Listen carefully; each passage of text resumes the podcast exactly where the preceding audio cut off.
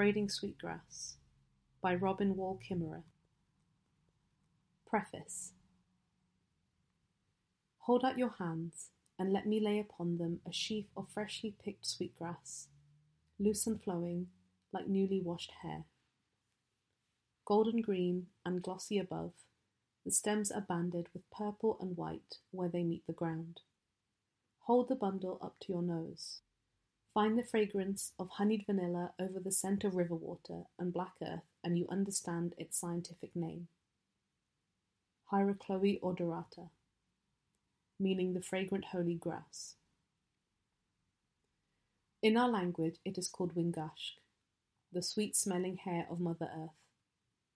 Breathe it in, and you start to remember things you didn't know you'd forgotten. A sheaf of sweetgrass, bound at the end and divided into thirds, is ready to braid. In braiding sweetgrass, so that it is smooth, glossy, and worthy of the gift, a certain amount of tension is needed. As any little girl with tight braids will tell you, you have to pull a bit. Of course, you can do it yourself by tying one end to a chair or by holding it in your teeth and braiding backward away from yourself. But the sweetest way is to have someone else hold the end so that you pull gently against each other, all the while leaning in, head to head, chatting and laughing, watching each other's hands, one holding steady while the other shifts the slim bundles over one another, each in its turn. Linked by sweetgrass, there's reciprocity between you. Linked by sweetgrass, the holder as vital as the braider. The braid becomes finer and thinner as you near the end until you're braiding individual blades of grass, and then you tie it off. Will you hold the end of the bundle while I braid? Hands joined by grass, can we bend our heads together and make a braid to honour the earth? And then I'll hold it for you, while you braid too. I could hand you a braid of sweetgrass, as thick and shining as the plait that hung down my grandmother's back but it is not mine to give, nor yours to take. Wingashk belongs to herself. So I offer in its place a braid of stories meant to heal our relationship with the world. This braid is woven from three strands indigenous ways of knowing, scientific knowledge, and the story of an Anishinaabe scientist trying to bring them together in service to what matters most. It is an intertwining of science, spirit, and story. Old stories and new ones that can be medicine for our broken relationship with Earth. A pharmacopoeia of healing stories that allow us to imagine a different relationship in which people and land are good medicine for each other. Planting sweetgrass. Sweetgrass is best planted not by seed but by putting roots directly into the ground. Thus the plant is passed from hand to earth to hand across years and generations. Its favoured habitat is sunny, well watered meadows. It thrives along disturbed edges. Sky Woman Falling In winter, when the green earth lies resting beneath a blanket of snow, this is the time for storytelling. The storytellers begin by calling upon those who came before, who passed the stories down to us, for we are only messengers. In the beginning, there was the sky world. She fell like a maple seed, pirouetting on an autumn breeze. A column of light streamed from a hole in the sky world, marking her path where only darkness had been before. It took her a long time to fall, in fear, or maybe hope, she clutched a bundle tightly in her hand. Hurtling downward, she saw only dark water below, but in that emptiness there were many eyes gazing up at the sudden shaft of light. They saw there a small object, a mere dust mote in the beam. As it grew closer, they could see that it was a woman, arms outstretched, long black hair billowing behind as she spiraled towards them. The geese nodded at one another, and rose together from the water in a wave of goose music. She felt the beat of their wings as they flew beneath to break her fall. Far from the only home she'd ever known, She caught her breath at the warm embrace of soft feathers as they gently carried her downward. And so it began. The geese could not hold the woman above the water for much longer, so they called a council to decide what to do. Resting on their wings, she saw them all gather loons, otters, swans, beavers, fish of all kinds. A great turtle floated in their midst and offered his back for her to rest upon. Gratefully, she stepped from the goose wings onto the dome of his shell. The others understood that she needed land for her home and discussed how they might serve her need. The deep divers among them had heard of mud at the bottom of the water and agreed to go find some. Loon dove first, but the distance was too far, and after a long while he surfaced with nothing to show for his efforts. One by one, the other animals offered to help otter, beaver, sturgeon, but the depth, the darkness, and the pressure was too great for even the strongest of swimmers. They returned, gasping for air with their heads ringing. Some did not return at all. Soon only little Muskrat was left, the weakest diver of all. He volunteered to go while the others looked on doubtfully. His small legs flailed as he worked his way downward, and he was gone a very long time. They waited and waited for him to return, fearing the worst for their relative, and before long a stream of bubbles rose with the small, limp body of the muskrat. He had given his life to aid this helpless human. But then the others noticed that his paw was tightly clenched, and when they opened it, there was a small handful of mud. Turtle said, Here, put it on my back, and I will hold it. Skywoman bent and spread the mud with her hands across the shell of the turtle. Moved by the extraordinary gifts of the animals, she sang in thanksgiving and then began to dance, her feet caressing the earth. The land grew and grew, as she danced her thanks, from the dab of mud on Turtle's back until the whole earth was made. Not by Skywoman alone, but from the alchemy of all the animals' gifts coupled with her deep gratitude. Together they formed what we know today as Turtle Island, our home. Like any good guest, Skywoman had not come empty handed. The bundle was still clutched in her hand. When she toppled from the hole in the sky world, she had reached out to grab onto the tree of life that grew there. In her grasp were branches, fruits and seeds of all kinds of plants. These she scattered onto the new ground and carefully tended each one until the world turned from brown to green. Sunlight streamed through the hole from the sky world, allowing the seeds to flourish. Wild grasses flowers, trees, and medicine spread everywhere. And now that the animals, too, had plenty to eat, many came to live with her on Turtle Island. Our stories say that of all the plants, wingashk or sweetgrass was the very first to grow on the earth, its fragrance a sweet memory of Sky Woman's hand. Accordingly, it is honored as one of the four sacred plants of my people. Breathe in its scent, and you start to remember things you didn't know you'd forgotten. Our elders say that ceremonies are the way we remember to remember. And so sweetgrass is a powerful ceremonial plant cherished by many indigenous nations. It is also used to make beautiful baskets, both medicine and a relative. Its value is both material and spiritual. There is such tenderness in braiding the hair of someone you love kindness, and something more, flow between the braider and the braided, the two connected by the cord of the plait. Wingashk waves in strands, long and shining like a woman's freshly washed hair. And so we say it is the flowing hair of Mother Earth.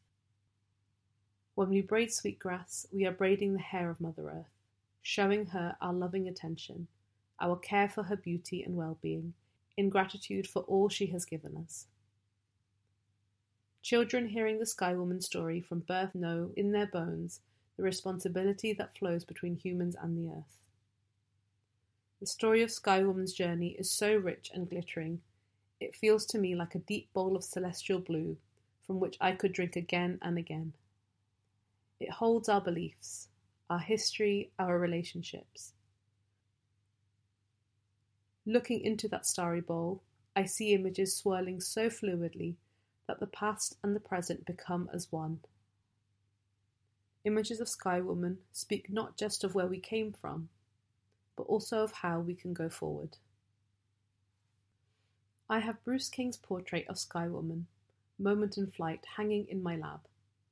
Floating to earth with her handful of seeds and flowers, she looks down on my microscopes and data loggers. It might seem an odd juxtaposition, but to me she belongs there. As a writer, a scientist, and a carrier of Sky Woman's story, I sit at the feet of my elder teachers listening for their songs.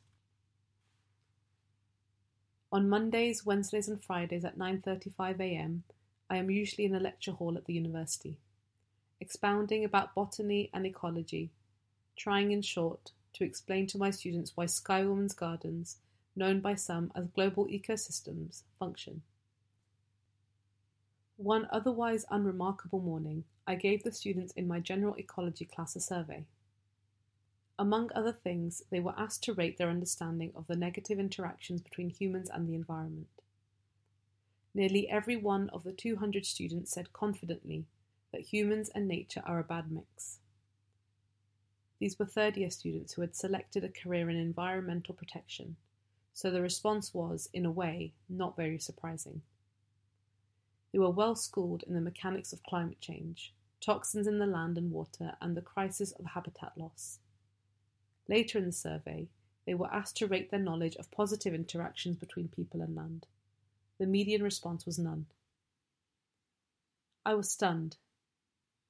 How is it possible that in 20 years of education they cannot think of any beneficial relationships between people and the environment.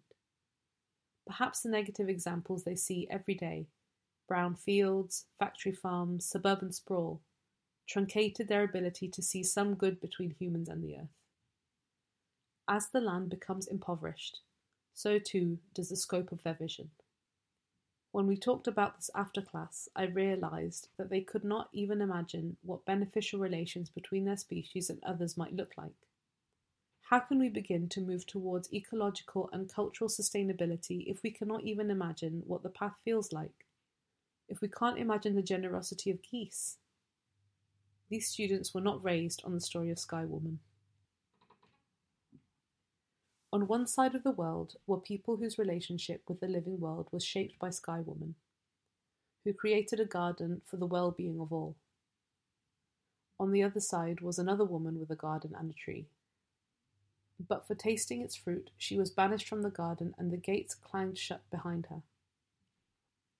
That mother of men was made to wander in the wilderness and earn her bread by the sweat of her brow not by filling her mouth with the sweet, juicy fruits that bend the branches low. In order to eat, she was instructed to subdue the wilderness into which she was cast. Same species, same earth, different stories. Like creation stories everywhere, cosmologies are a source of identity and orientation to the world. They tell us who we are. We are inevitably shaped by them no matter how distant they may be from our consciousness. One story leads to the generous embrace of the living world, the other to banishment. One woman is our ancestral gardener, a co creator of the good green world that would be the home of her descendants. The other was an exile, just passing through an alien world on a rough road to her real home in heaven. And then they met, the offspring of Sky Woman and the children of Eve. And the land around us bears the scars of that meeting, the echoes of our stories. They say that hell hath no fury like a woman scorned, and I can only imagine the conversation between Eve and Sky Woman. Sister, you got the short end of the stick. The Sky Woman story, shared by the original peoples throughout the Great Lakes, is a constant star in the constellation of teachings we call the original instructions. These are not instructions like commandments, though, or rules. Rather, they are like a compass. They provide an orientation but not a map. The work of living is creating that map for yourself. How to follow the original instructions will be different for each of us, and different for every era. In their time, Skywoman's first people lived by their understanding of the original instructions, with ethical prescriptions for respectful hunting, family life, ceremonies that made sense for their world. Those measures for caring might not seem to fit in today's urban world, where green means an advertising slogan, not a meadow. The buffalo are gone and the world has moved on. I can't return salmon to the river, and my neighbours would raise the alarm if I set fire to my yard to produce pasture for elk. The earth was new then, when it welcomed the first human. It's old now, and some suspect that we have worn out our welcome by casting the original instructions aside. From the very beginning of the world, the other species were a lifeboat for the people. Now we must be theirs. But the stories that might guide us, if they are told at all, grow dim in the memory. What meaning would they have today? How can we translate from the stories at the world's beginning to this hour so much closer to its end? The landscape has changed, but the story remains. And as I turn it over again and again, Skywoman seems to look me in the eye and ask, In return for this gift of the world on Turtle's back, what will I give in return? It is good to remember that the original woman was herself an immigrant. She fell a long way from her home in the sky world, leaving behind all who knew her and who held her dear. She could never go back. Since 1492, most here are immigrants as well, perhaps arriving on Ellis Island without even knowing that Turtle Island rested beneath their feet. Some of my ancestors are Skywoman's people, and I belong to them. Some of my ancestors were the newer kind of immigrants too. A French fur trader, an Irish carpenter, a Welsh farmer. And here we all are, on Turtle Island, trying to make it a home. Their stories of arrival with empty pockets and nothing but hope resonate with Skywoman's. She came here with nothing but a handful of seeds, and the slimmest of instructions to use your gifts and dreams for good the same instructions we all carry. She accepted the gifts from the other beings with open hands and used them honourably. She shared the gifts she brought from Skyworld as she set herself about the business of flourishing, of making a home. Perhaps the Skywoman story endures because we too are always falling.